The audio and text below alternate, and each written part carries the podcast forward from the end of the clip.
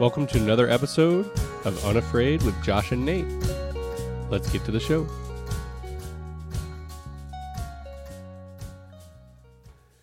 Hey everybody, Josh Pressler here along with Nasty Nate. We are excited to bring you another good one today, or at least something we think is a good one. Nate, how you doing this week? Doing good, man. It's nice and chilly. Yeah. Speaking of chili, we ate some tamales and chili last night for dinner. Nice. It was pretty delicious. Ashley didn't know that was a thing, and I was like, well, that's because you're from the north. Tamales and chili? Oh, yeah. That was yeah. And so she had it, and she was like, that was really good. So anyway, guys, we are excited to be in the studio again this week and talking to you guys, and I'm just going to kind of set up where we're going to go the next few weeks. Last week we touched base on kids and their cell phones, and we hit 4 points that we think we can teach our kids to make them spiritually ready. And we're going to kind of go through those 4 points these next few weeks. We're going to talk about identity today. Then we're going to talk about character and relationships and our purpose. So today, like I said, we're going to dive into identity a little bit. And the basis of what we put that on last week was, before you can know who you are, you have to know whose you are. And we're talking about Psalms 24:1, where it says, "The earth is the Lord and all it contains, the world and those who live in it." And so identity is pretty interesting if you think about it, because we live in a world right now that is confusing, to say the least. People are not sure of who they are in their own identity. There's a lot of different stuff out there, so much so that a few weeks back when my wife and I had our first OBGYN appointment, it was really interesting because we were sitting down there and they were doing our first sonogram appointment. And they were doing the sonogram, and it goes through, and they scroll across where you either see a vagina or a penis, and they put on the screen gender XY. And I was like, okay, so unprovoked, I decided to ask the nurse, in today's society, do you ever get any people like questioning that when you put that up there?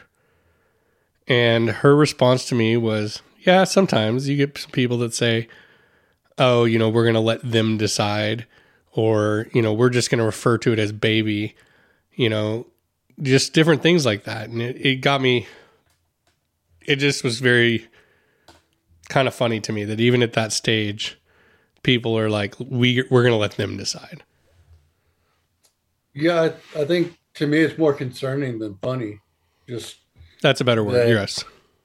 You know, a brain that hasn't even begun to properly develop is all of a sudden being put in charge of this, of figuring out its identity. Yeah. When makes sense. It's not even breathing oxygen yet. Yeah. You know, and, that it brought up a good point that, you know, you stated last week was that, you know, we're supposed to, as parents, be helping our kids learn how to navigate life and make decisions. You know, we have all these structures in our society that say kids aren't allowed to make these decisions until they're a certain age.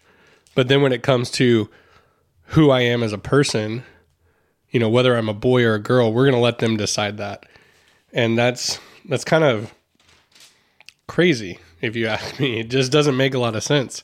When there was a story I heard one time, it was a video I saw where it was a dad asking his kid. He said, so I can give you $1,000 or I can take you to go get ice cream. And the kid was like, oh, let's go get ice cream. Right. Not even thinking about the fact that at the $1,000, you could buy lots of different ice creams, you know, many times over. And it's like that, but yet we're going to sit there and let our kids say, oh, because I'm playing with a Barbie, I'm a girl. Or, oh, because my cousin growing up would have quintessentially been a boy today by today's standards, because she and I were 9 days apart when we were born. And I had all girl cousins around. My only two boy cousins were states away. And so it was like, we just literally played basketball. We did all sorts of stuff outdoors together because we were so close in age, you know, and I even played Mall Madness and Pretty Princess with them. But here I am today, you know, by today's standards, I would have been like, oh, he's playing these things. He must be, you know, let's put him on puberty blockers. Let's do this because he must be a girl or she must be a boy.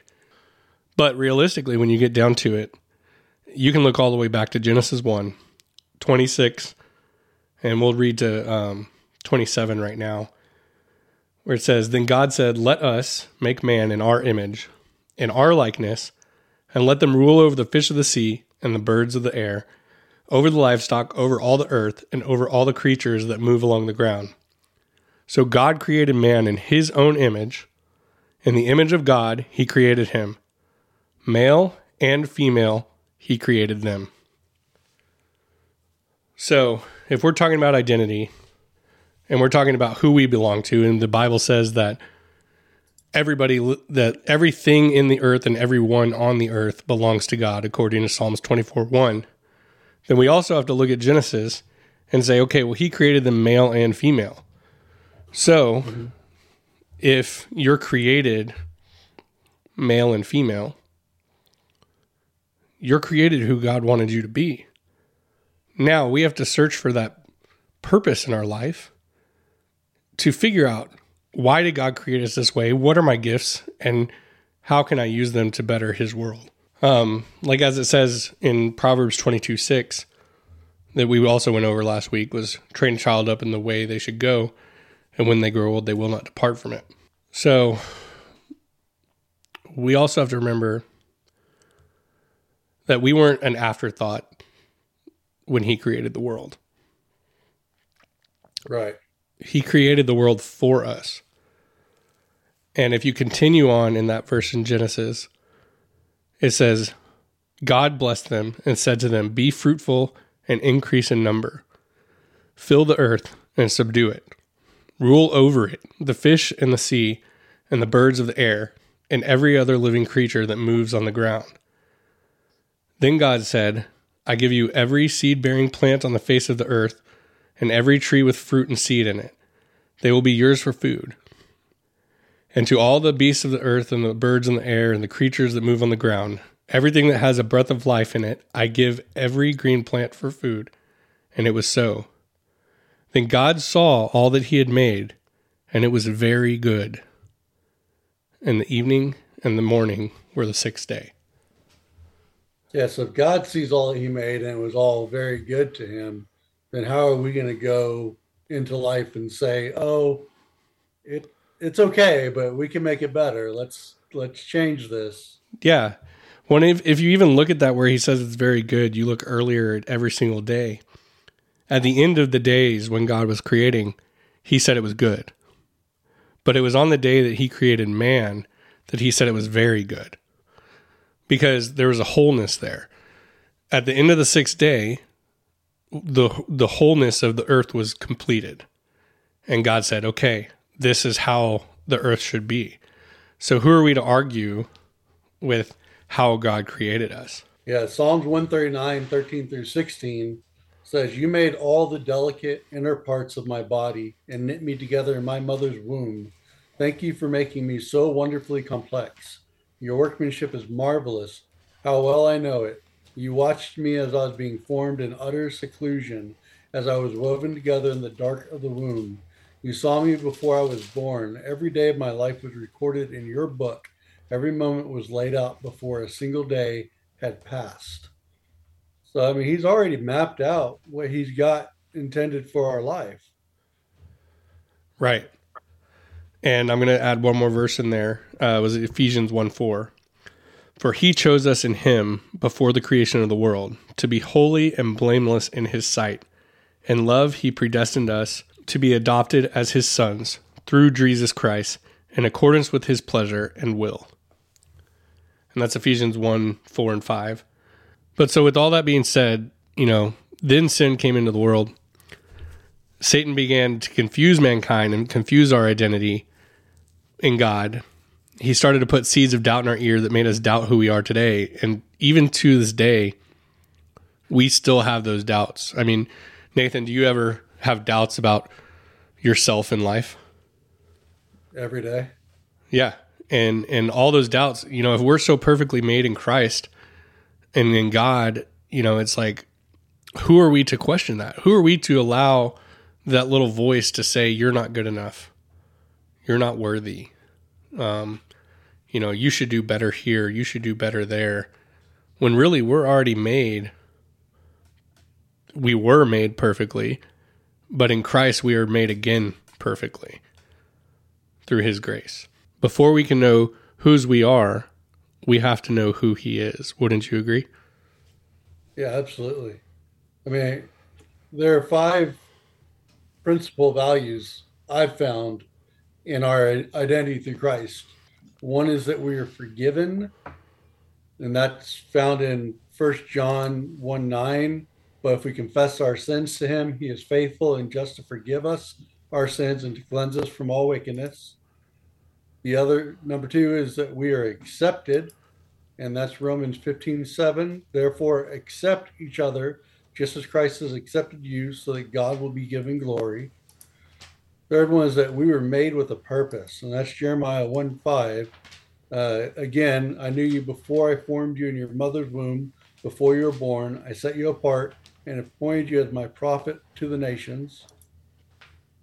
And then we need to know that we are God's masterpiece, Ephesians 2:10. For we are God's masterpiece. He has created us anew in Christ Jesus, so we can do the good things he planned for us long ago. And finally, you are made in God's image, Genesis 1:27.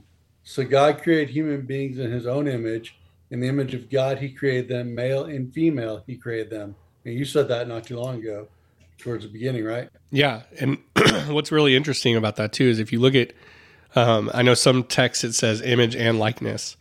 And then if you continue on to Genesis 5, where it's talking about the genealogy from Adam to Noah.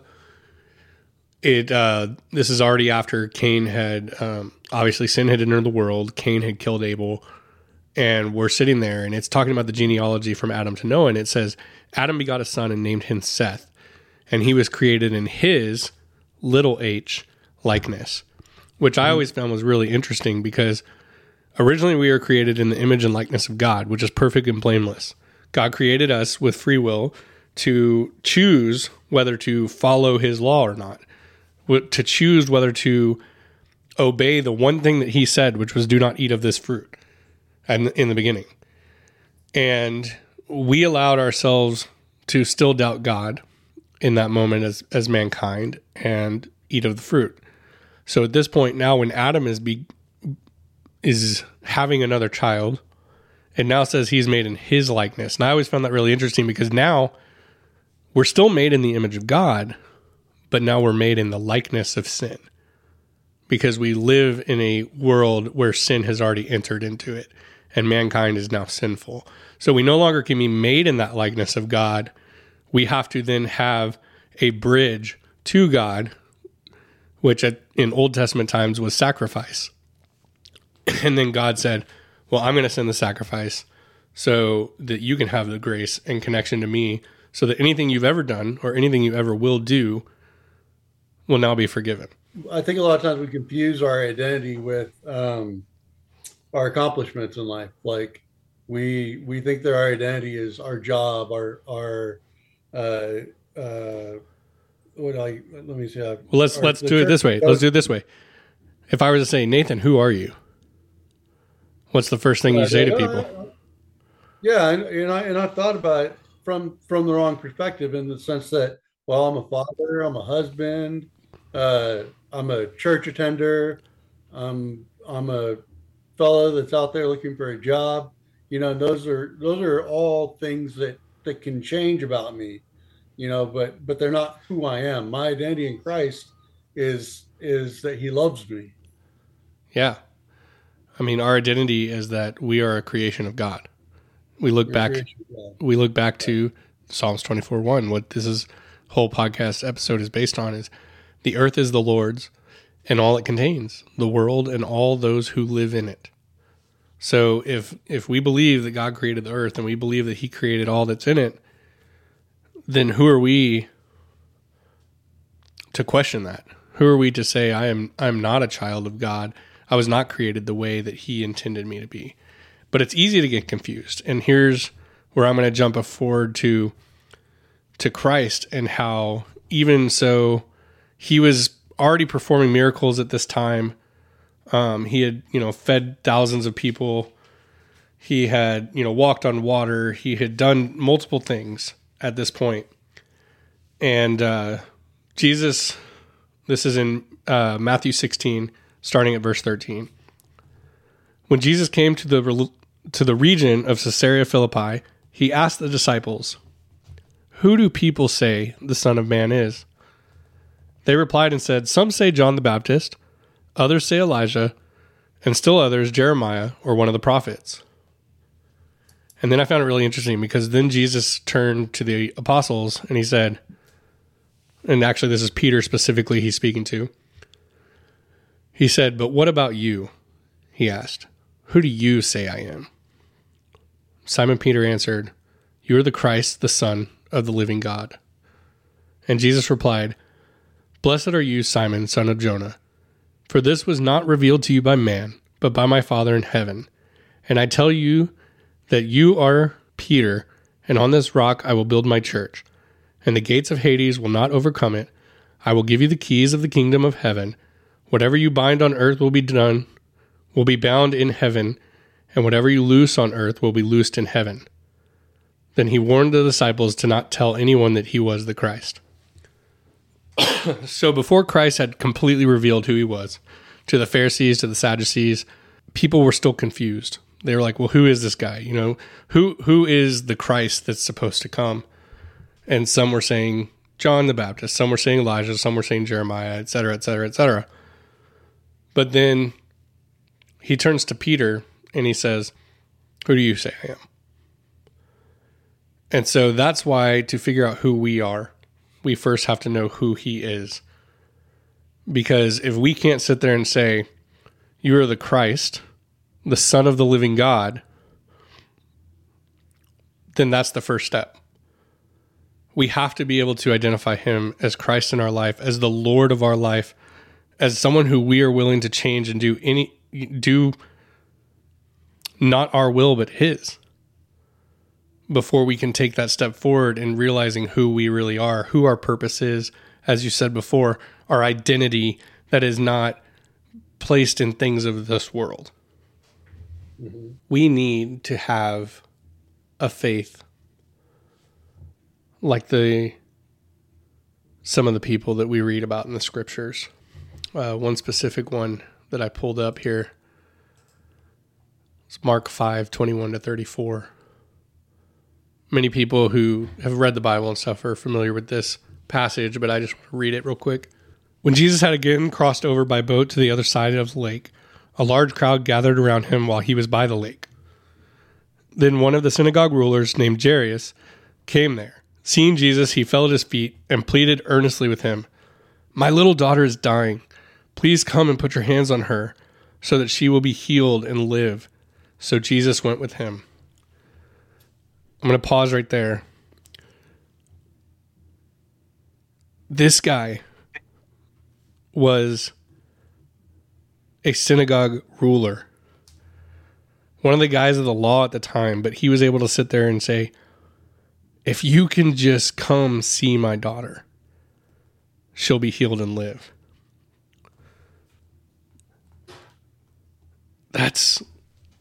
Do we have that kind of faith? That's the question I ask. Do we have the kind of faith that God can just come and do whatever we ask of him and it will be done? Yeah, I know I struggle with that kind of faith for sure. I think we all do. And I think it's really easy in our culture because we don't live in a culture where we could die tomorrow because of the faith that we have. We're fortunate to live in a free culture, but so many of these early Christians were willing to die for the fact that Jesus was real, for the fact that Jesus was who he said he was. And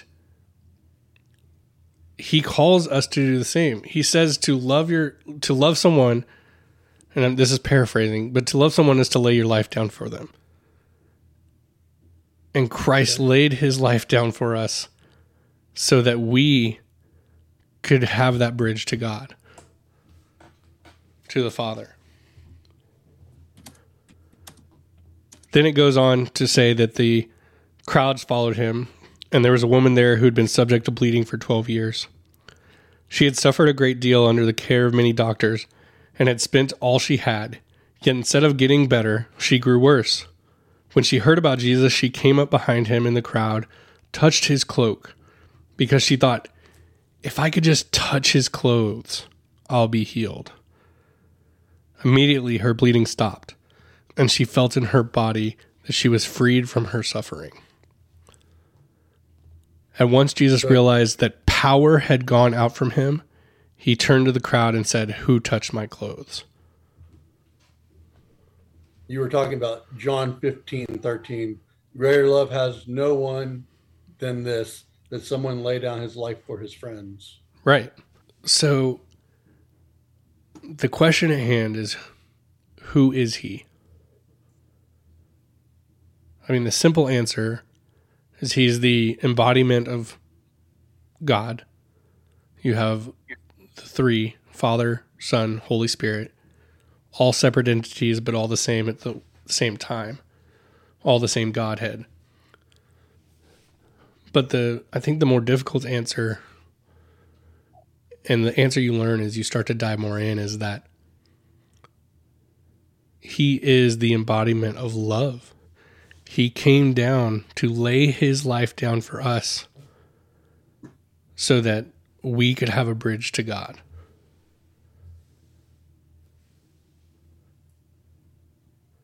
And if you have a God who's willing to do that, if you have a God who's willing to sacrifice himself so that you don't have to be separate from him, then that is who we belong to as a creator.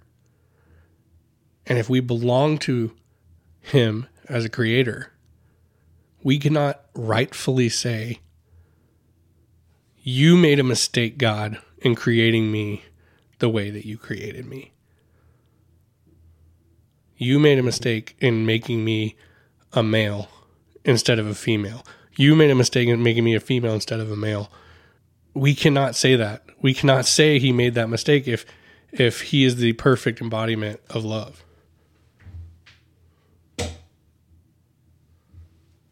Yeah, I think when you're unsure of your identity and purpose, a great place to start finding your identity is in the Bible. I mean, just looking up who God says you are, spending time in prayer with him, you know, talking through your feelings and emotions with him.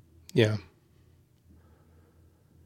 You know, a lot of times we get these thoughts in our head and we just run with them. We don't process them. We don't think through them. We just let emotions get the better of us.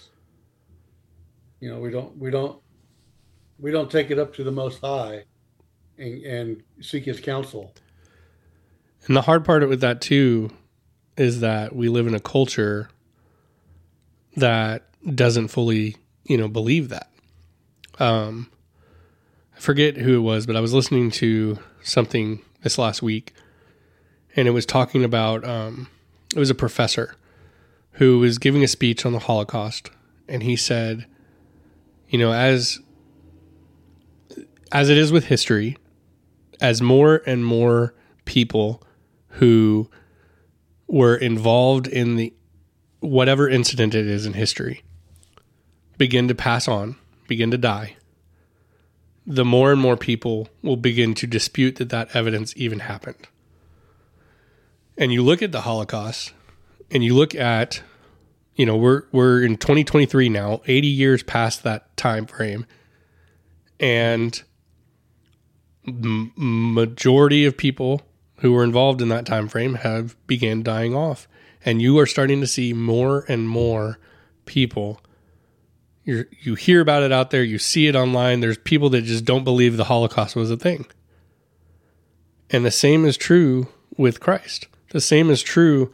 I mean, he revealed himself to 500 people when he came back from the dead, when he re-rose. And then as you get further and further away and more of those people pass, you start having more and more confusion and doubt about what actually happened.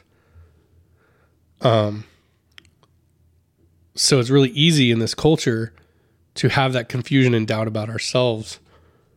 When we go through times of struggle, when we go through times of strife, we have to be able to talk to people that we love and just people in the world in general about Jesus,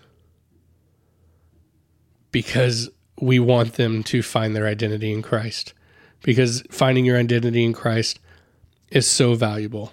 There was this person that I used to work with who was really struggling, was about to get sex changed, was going through all of the things you hear about with people who are transgendered, and just didn't feel like who they were supposed to be, didn't feel connected to anything. His sister was very religious, church-going person. Finally got him to start going to church with her. Found Christ. Found the way that God created him was perfect. And before he had this life-changing event of a surgery happening, changed back to who God created him to be, and now lives a very happy life in Christ and is fulfilled, doesn't have that empty hole anymore, doesn't have that void that he once had. So we as Christians cannot be scared to talk to people about Christ and live a lifestyle that reflects Christ's love more so than it does hatred and lawfulness. When we live in Christ, we will live by the law, but that's not for us to judge non-Christians over. That's where the hypocrisy comes in, and that's where so many people get pushed away from the church. Our job in that situation is to love them.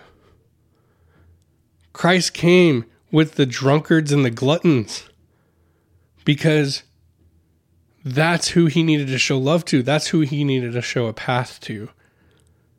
He rebuked the Pharisees because they thought they could be saved by living by the law, when really they could only be saved by him who was come to fulfill the law. They had their identity in the wrong thing, the identity in the law, in the way of the world, in the culture, instead of an identity in Christ. If you're listening to this podcast, thank you. We love you. We pour out our hearts on here, and we talk about what we believe, and we've talked about our struggles. And we want this to feel like it's an open and safe place. If you ever need to reach out to us to talk about your struggles, please do so. Even if it just means you want us to pray for you, we'd be happy to do so. Yeah, we can definitely pray. That's one thing we can do. But I charge those of you who are Christian to just show love to people the way that Christ loved the church.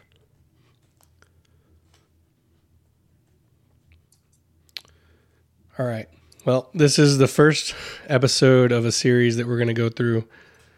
Next week, we're going to be talking about character. If we can find our identity in Christ, then we can build a godly character. And we're going to talk about what that looks like. All right, guys. Love y'all.